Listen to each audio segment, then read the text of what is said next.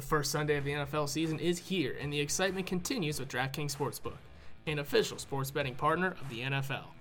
DraftKings is giving all new customers a can't-miss offer to celebrate the return of the NFL season. Bet just $1 on any football game this weekend and receive $200 in free bets instantly, no matter what. That's right, DraftKings Sportsbook is giving all new customers $200 in free bets instantly when they bet at least $1 on any football game. DraftKings is safe, reliable, and secure, making it easy for you to deposit and withdraw your money at your convenience. Download the DraftKings Sportsbook app now and use promo code THPN to receive $200 in free bets when you place a $1 bet on any Week 1 game. That's promo code THPN to get your free $200 in free bets instantly this week with DraftKings Sportsbook, an official sports betting partner of the NFL. Must be 21 or older in New Jersey, Indiana, or Pennsylvania only. New customers only. Restrictions apply. See DraftKings.com/sportsbook for details. Gambling problem? Call 1-800-GAMBLER or in Indiana 1-800-9-WITH-IT.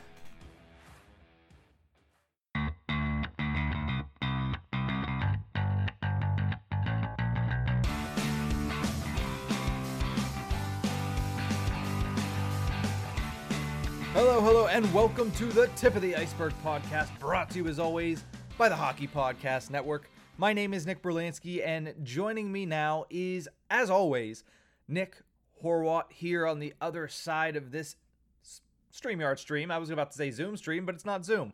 And we finally have kind of a full slate of news. That's just the joys of being back in the month of September on the NHL schedule. We have the NHL officially heading back to the 2022 Winter Olympics in Beijing. So we'll talk about that. And then a little bit later in the show, we'll also talk about a couple signings for the Pittsburgh Penguins in the past week. They made 3 in total, and we'll talk about each and every one of them. But before we get to it, Horwat, NHL players are back at the Olympics.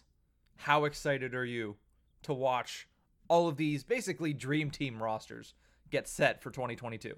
They are the closest things we are going to get to dream teams. It's for once America looks to have a very good hockey team.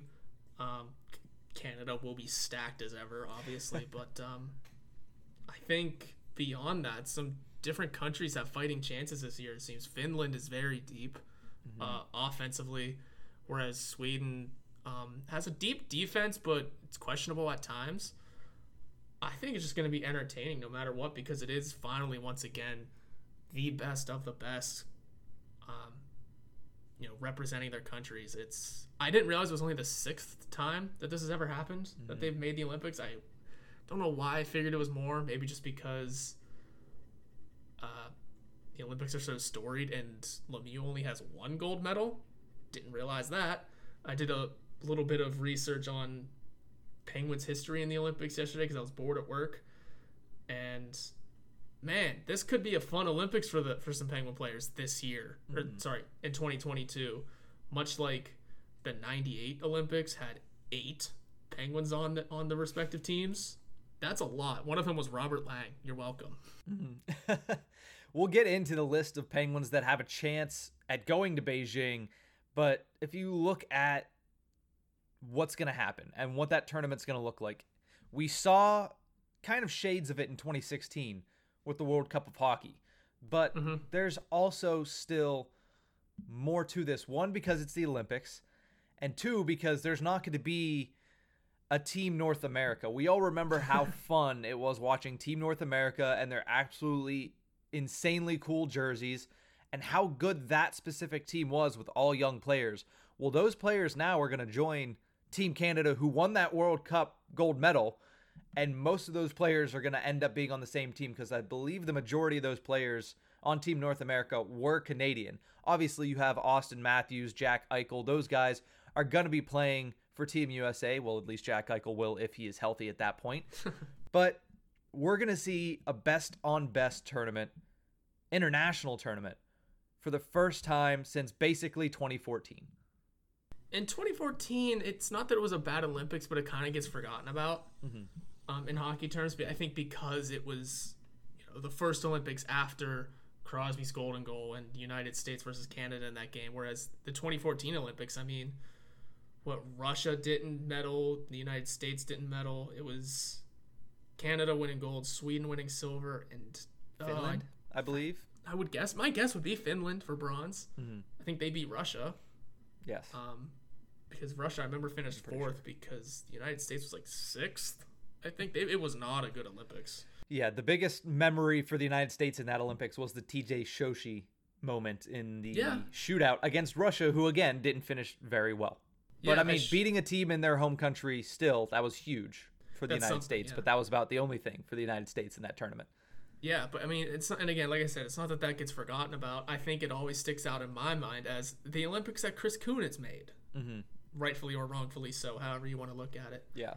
But hey, it was still an Olympics, but it does get overshadowed by what we have talked at on this podcast in old episodes before ad nauseum was with the 2010 Olympics, Crosby's golden goal, winning it for Canada over Team USA in Vancouver.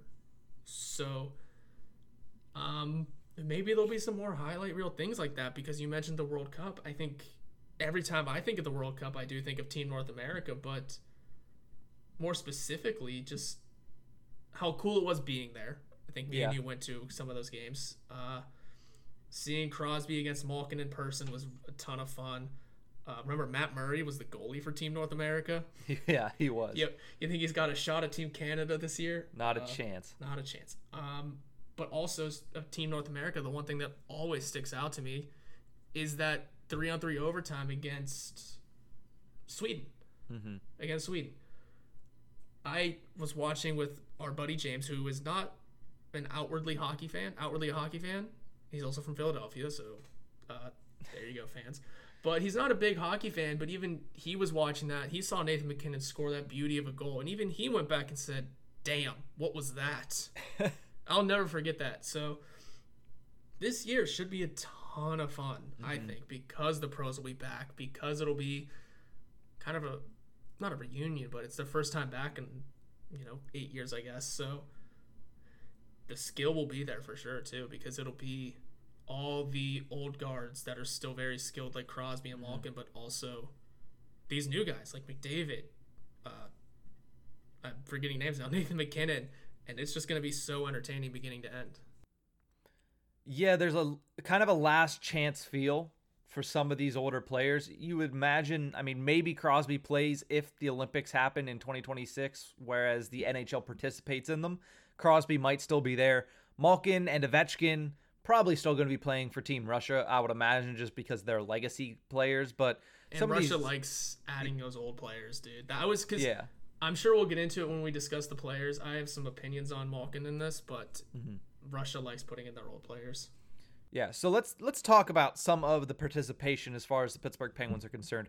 Obviously, we found out earlier that head coach Mike Sullivan will be the head coach of Team USA, but once we actually got the news that the NHL will be participating, we also received news that Penguins assistant coach Todd Reardon will be joining him in Beijing to help coach Team USA. Other assistants include John Hines, who is a former Pittsburgh Penguins organization product, David Quinn, who is the former head coach of the New York Rangers, and Ryan Miller, somebody who is pretty familiar with the Olympics. So a pretty decent coaching staff, maybe not as headline-grabbing as Team Canada's coaching staff, but I think that's going to be a good coaching staff, and they're going to set up a really good roster because they're going to have a lot of fun tools to play with in the United States. Austin Matthews in an international tournament for Team USA. Obviously, a guy like Connor Hellebuyck, possibly as your starting goaltender, or John Gibson, who's a Pittsburgh product.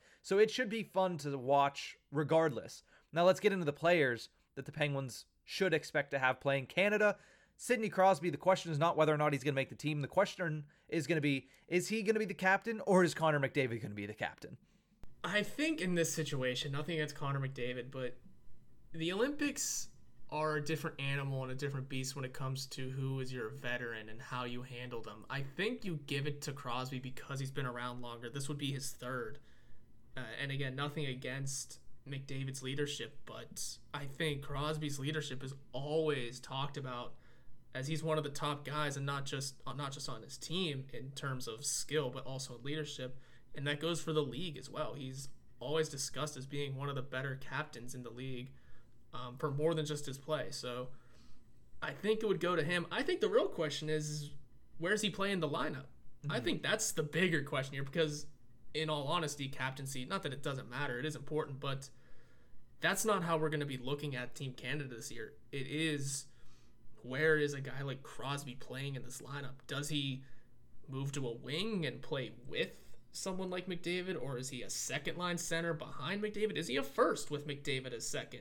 Where does Nathan McKinnon slide into all of this? There's a ton of positional questions that need to be answered before we decide who we're slapping a C on that I am ironically wearing. Sorry, I was wearing my deck hockey shirt today for work, so there you go.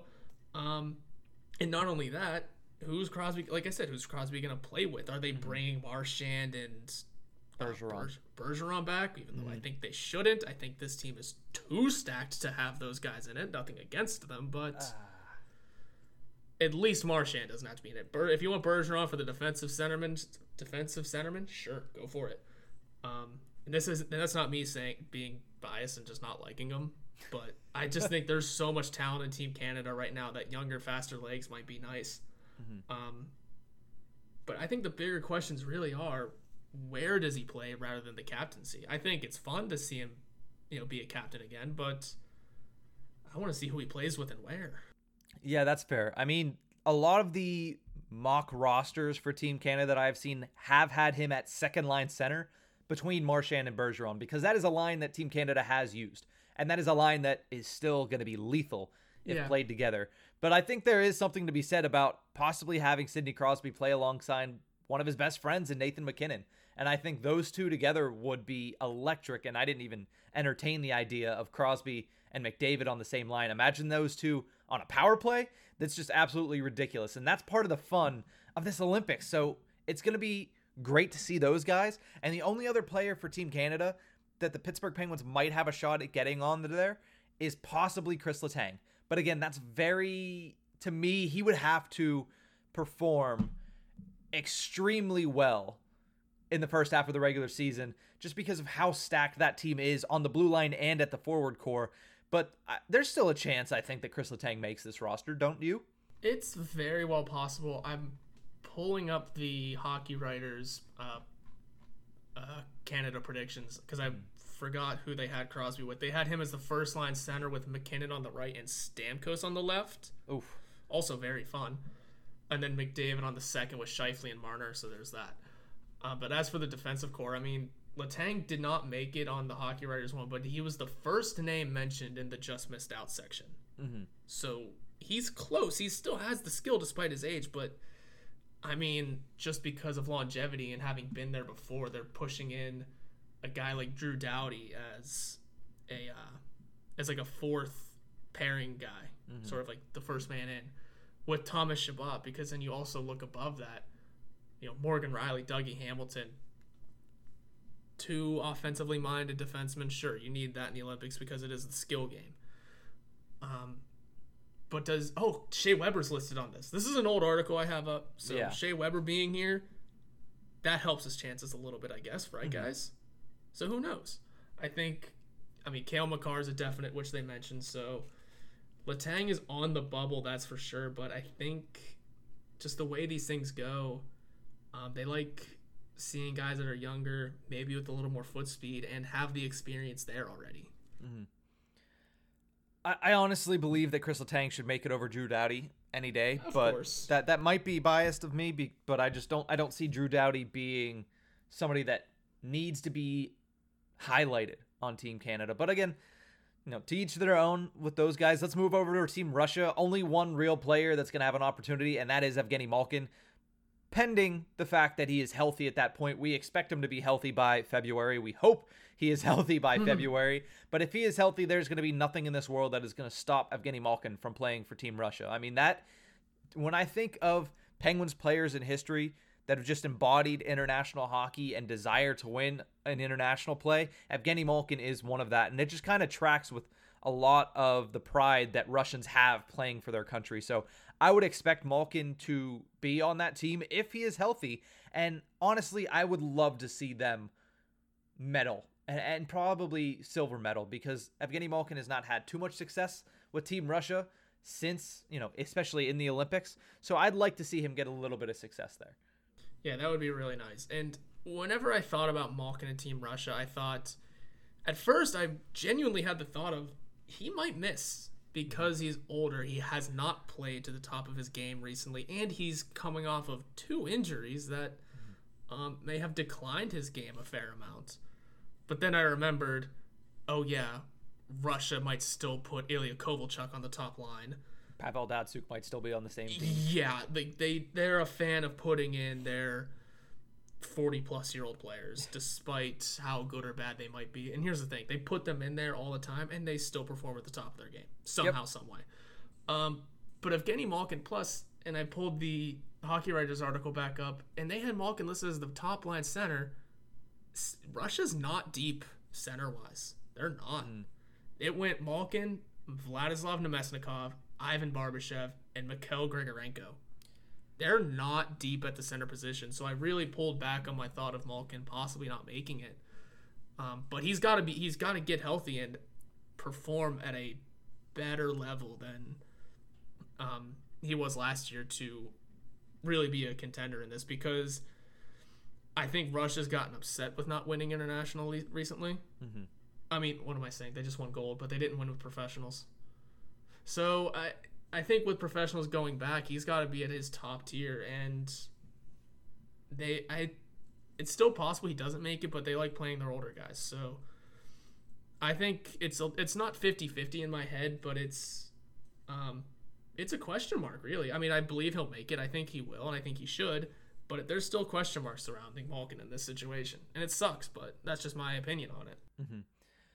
Two real quick additions would be Latvia, Teddy Bluger. Teddy Bluger was the captain for Team Latvia in the Olympic qualifiers last week. So, yeah, Teddy Bluger probably going to be a representative at the 2022 Olympics. And then in Finland, Kasperi Kapanen is pretty much a lock to make that team. So we'll get to see Kapi as well.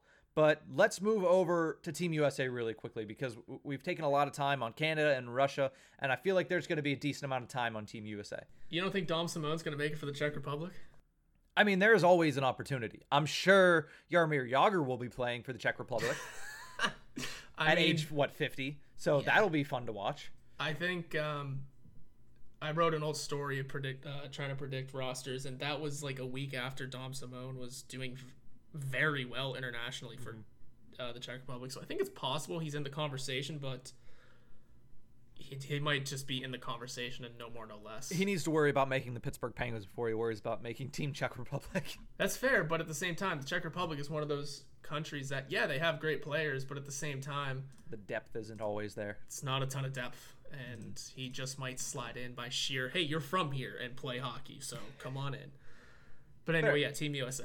Fair enough. I think there's only one true lock for the Pittsburgh Penguins to make Team USA. And luckily, since we got the news that players are going to be going to the Olympics, it seems like everybody has agreed that Jake Gensel is probably a lock to make that roster. It would be his first Olympic appearance, obviously, because his first NHL season was in 2016-17. So Gensel in his first opportunity to play for Team USA at the Olympics, I think that's the only lock. I do think there's something to be said about Brian Rust having an opportunity because of how well he's played the last two seasons.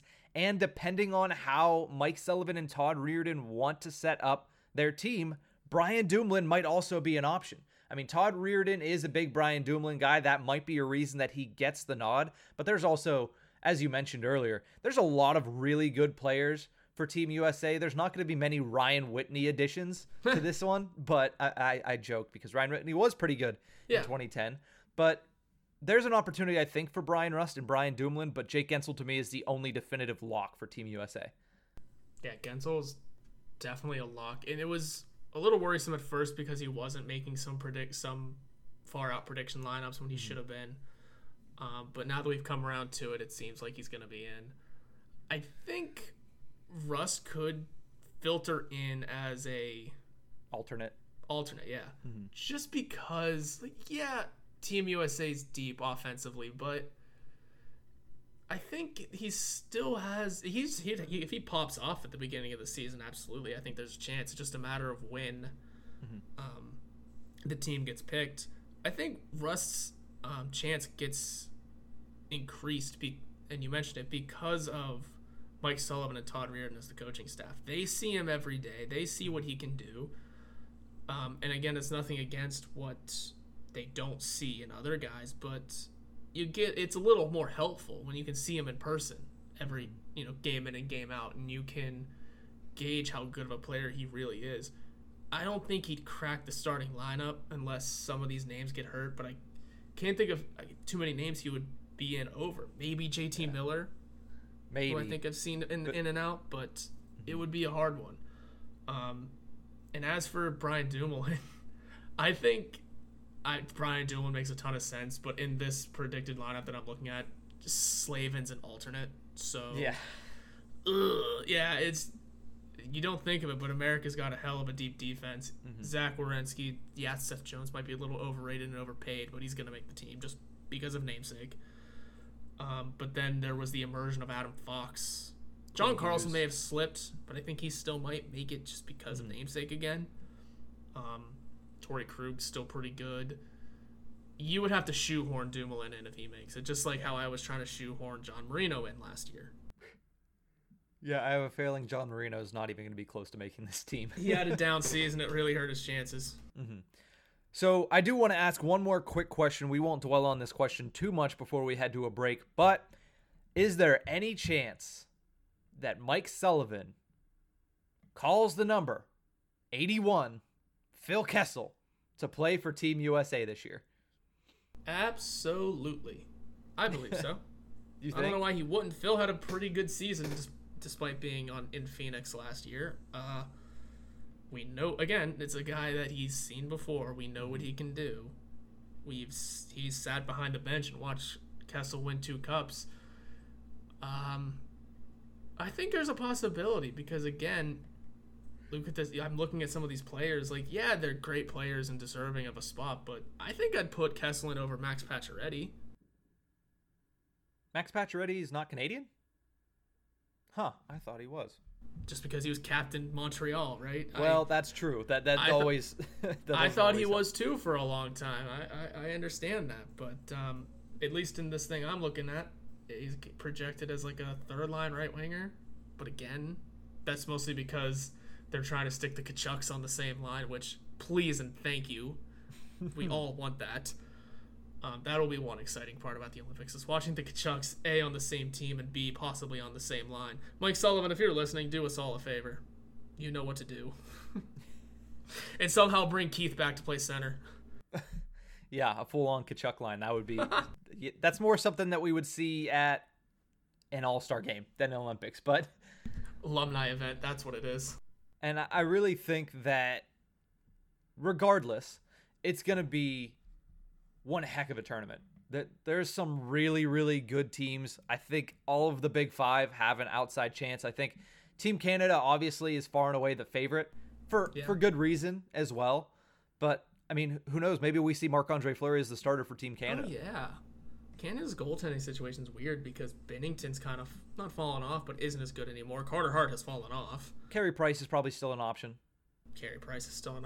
So, I mean, obviously in due time we'll be able to talk about full rosters because it is only September. And I'm sure around December we're going to be getting a lot of discussion about it because I think it was usually mid-December that they announced the Olympic rosters, so we'll have plenty of time to discuss. I remember it being around Christmas break in 2014, so it's probably around then. So before we move on, I do want to quickly just mention the ice hockey final groups. Group A will be Canada, the United States, Germany, and the host country of China, which there is a little bit of controversy because China would probably get wiped off the face of the earth by those other 3 teams. Dominic Cahoon, baby. Leon Draisaitl. So, Group Germany, B. Not a fighting chance, but they should be a fun team. Oh, yeah, they're still going to produce, and they're going to be pretty good because they were also pretty good in the 2018 Olympics. I understand there weren't NHL teams there, but still. They were good. I mean, you add Tim Stützle, to that lineup as well, so he'll be pretty interesting to watch as well. Group B is the Olympic athletes of Russia, the Czech Republic, Team Switzerland and Nico Hischier, and Team Denmark as well. So man, if Russia has to run away with that, right? I would imagine so, but the Czech Republic could always put up a fighting chance. Who's their goalie? The Czechs? I don't know. It used to always be Jaroslav Halak, so.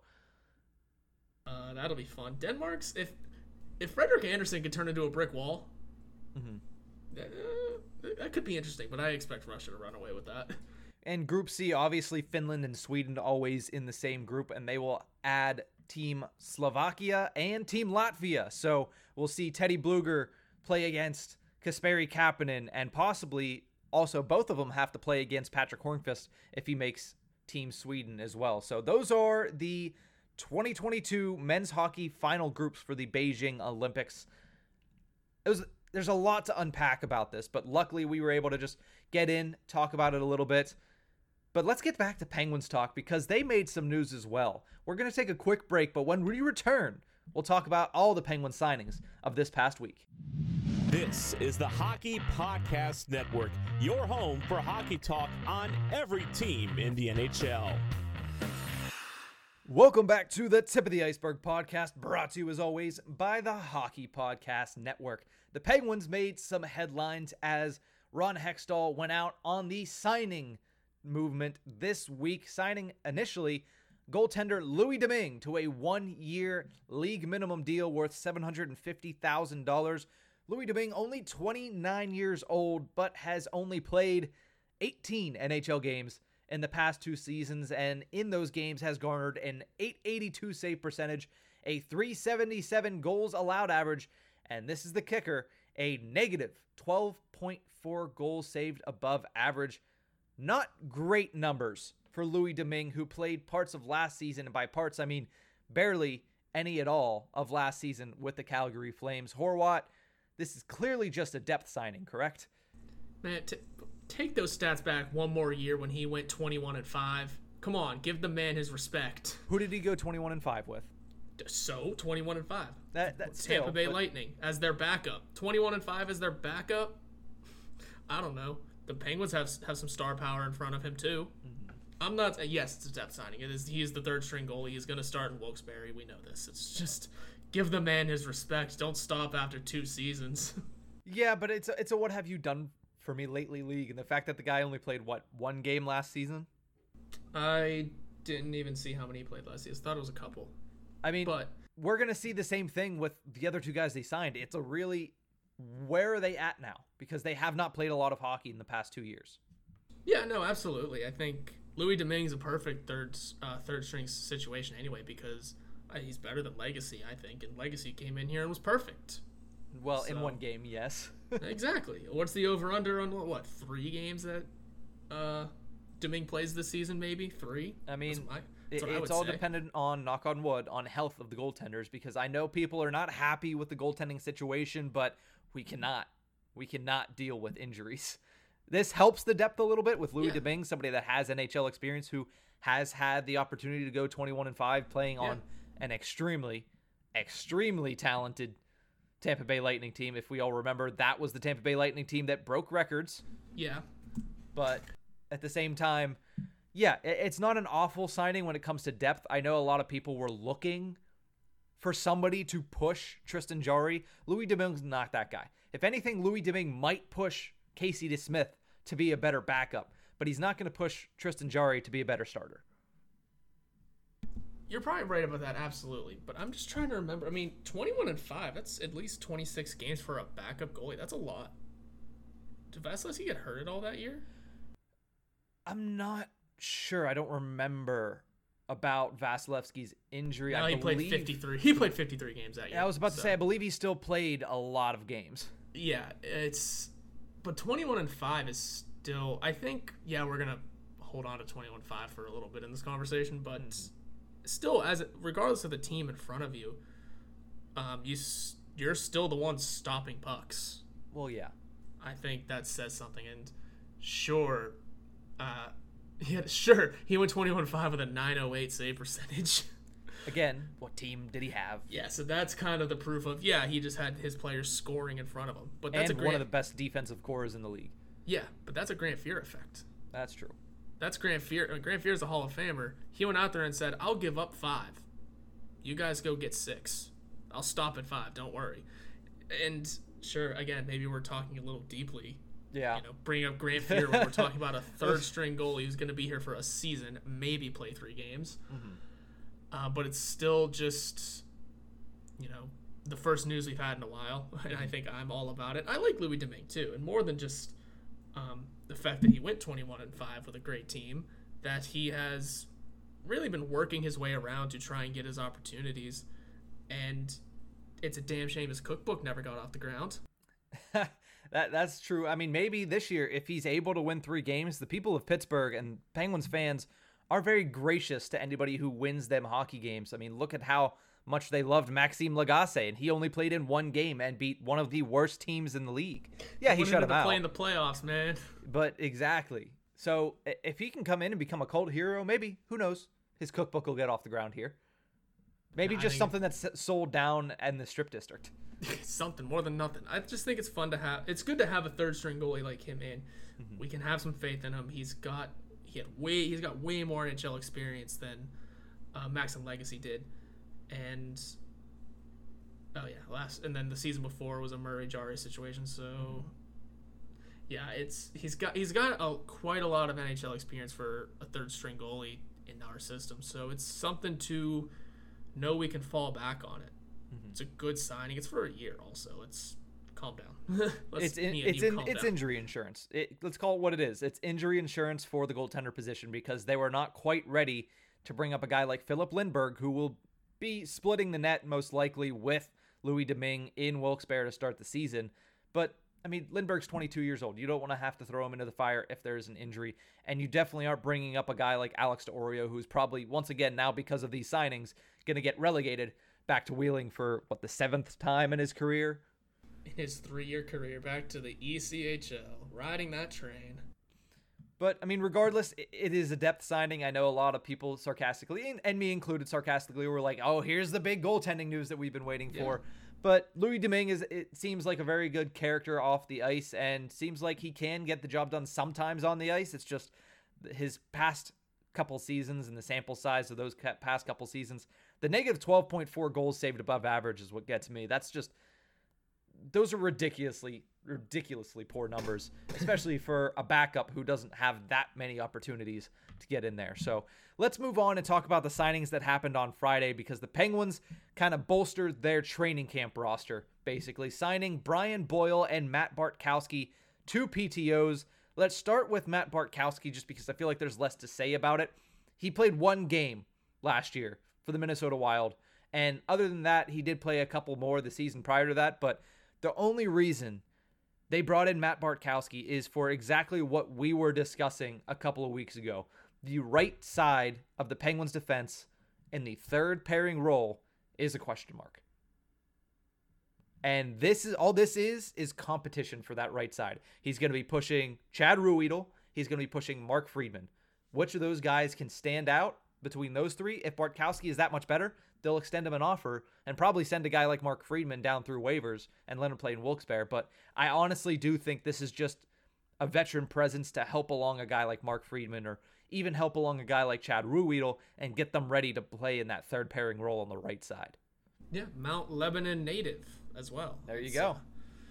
It's an interesting one. It's not a guy I thought we could bring in for this sort of situation, but yeah, I'm about it. It's because you know, PTOs are never anything much. The last Penguins PTO I vividly remember, who, to the point where they made noise that I thought they should maybe try and make the team, was Sergei Gonchar before he finally retired and became coach. I can remember watching Gonchar score in a preseason game and thinking, why is he not on this team? Oh, yeah, he's 50.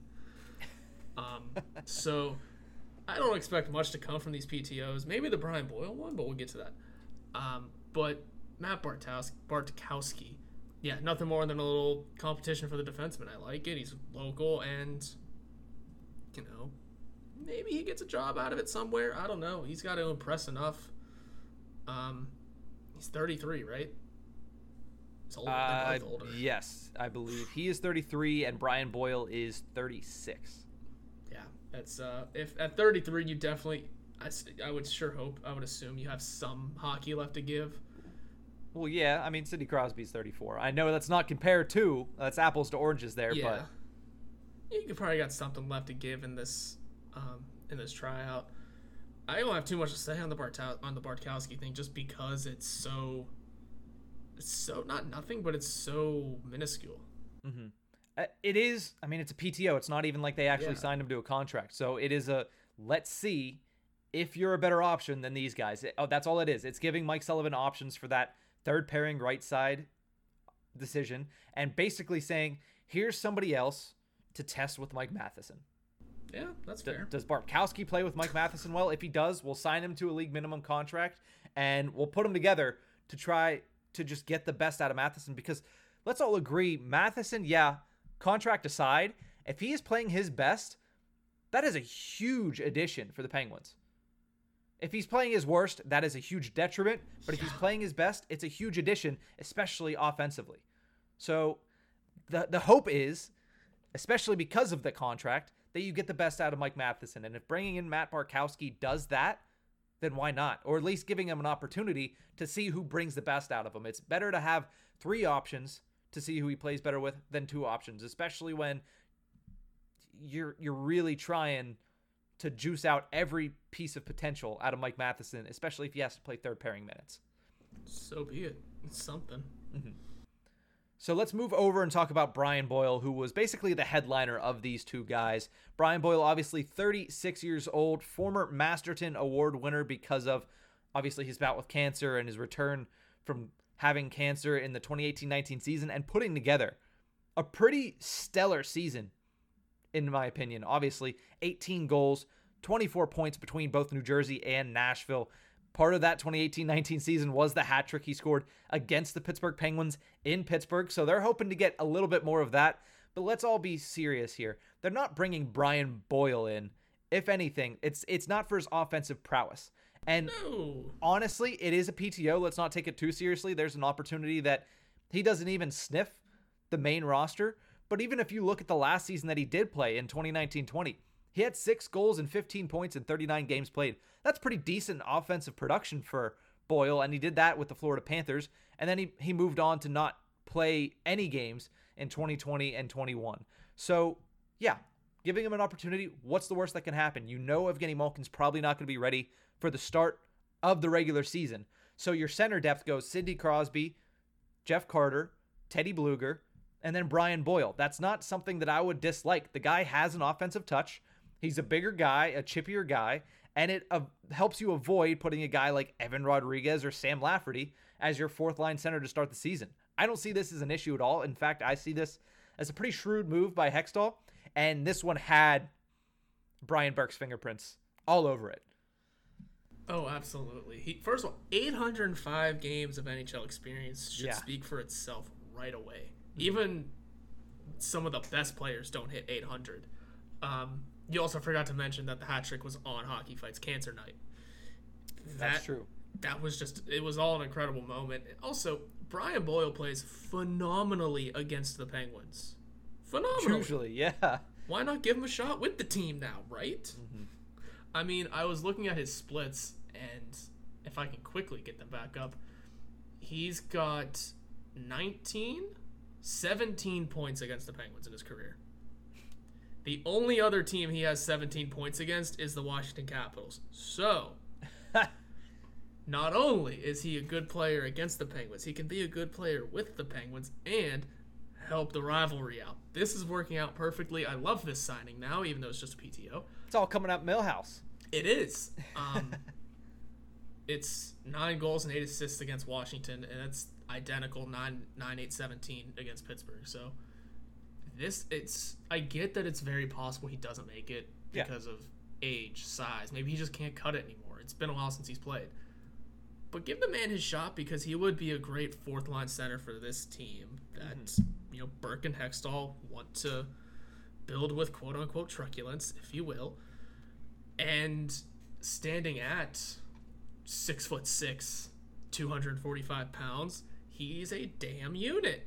Mm-hmm. He's a unit that is not afraid to fight, also, despite his age. Sure, he's got, you know, the finger. It's the fingerprints of Brian Boyle all over it. Or Brian Boyle.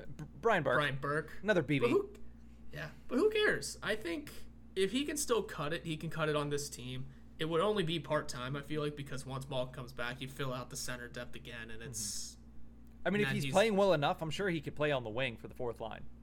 Yeah, because we're kind of thin in the forward position at the professional level this year, it seems, so far. But he's an addition that I think if he plays well on his PTO, I don't see why he couldn't be offered a shot with this team. And like I said, it might just be part-time.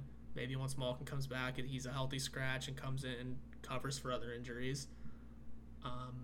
Maybe it's a two-way contract he gets. Maybe he gets to go and play in Wilkes-Barre. Something fun. I just don't hate this decision. I think it's a win-win too, because it is just a PTO. Mm-hmm. Doesn't make it, no harm, no foul. He was just here to practice. If he does make it, cool. Now he's got to produce. He's in the lineup somehow. I think it could be fun, and he fills all of the boxes that Burke and Hextall wanted to do this offseason. He's big, he's tough, and he's got grit. Sure, maybe doesn't score enough. Sure, maybe he's slow, but again, 805 NHL games, 805 more than I've ever played. Yes. And you mentioned it perfectly. It's a low-risk signing because absolutely it's just a PTO, and if he plays well, then yeah, he's a guy that'll help you with your center depth at the beginning of the season. And look at it this way. He might not have tremendous scoring touch. He might not be lighting the lamp every single night, but he had just as many goals last year when he didn't play as Sam Lafferty, who played 34 games. So it's a better option when it comes to depth scoring. Absolutely. It really is.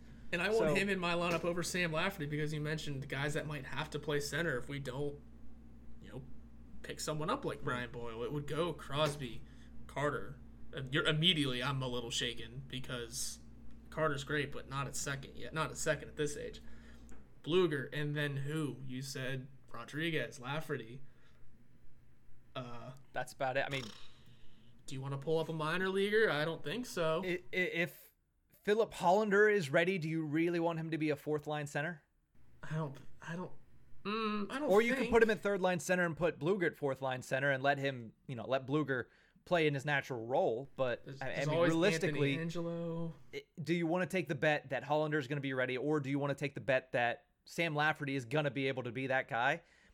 Brian Boyle, again, similar to Matt Bartkowski, similar to Louis Domingue. That's all this week is damage control and depth control. Hell yeah. By Ron Hextall. And they're all pretty shrewd moves. I think Brian Boyle is probably the one player of the three here that's going to make the biggest difference, possibly, especially because of the Evgeny Malkin injury.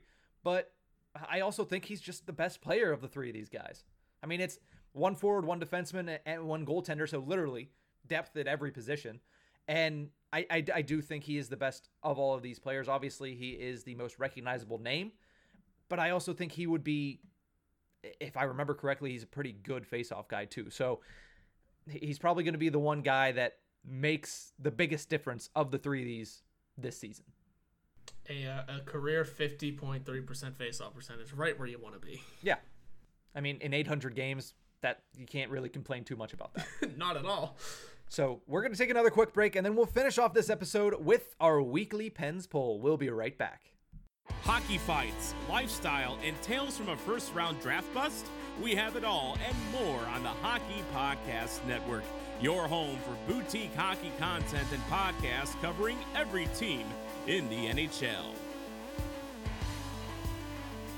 Welcome back to the Tip of the Iceberg podcast. It is September 6th. We are only a few weeks away from the start of NHL training camps, and the Pittsburgh Penguins have started to roll back in to the 4-1-2. So exciting times around the Pittsburgh Penguins. We saw last week some more news come across the wire. Obviously, the Olympic news that we talked about in the first segment, and then the three signings that the Penguins made throughout the week as well. But we had a pretty fun Pens poll for you guys last week as well. We asked, which of these players do you least want to see on Sidney Crosby's wing this season? Both of them have spent time in the past up there on the Penguins' first line, and you all responded. Evan Rodriguez is the guy you want to see least on Crosby's wing with 58% of the vote.